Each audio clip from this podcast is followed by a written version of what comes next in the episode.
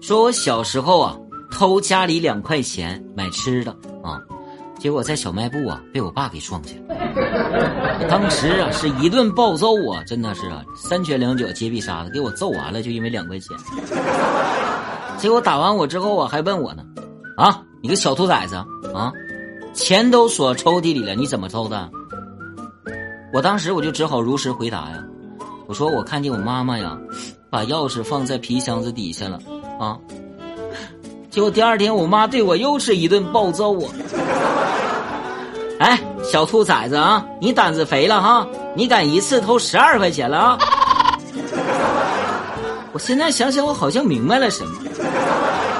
爸呀，你不带这么让人背锅的你呀，爸呀！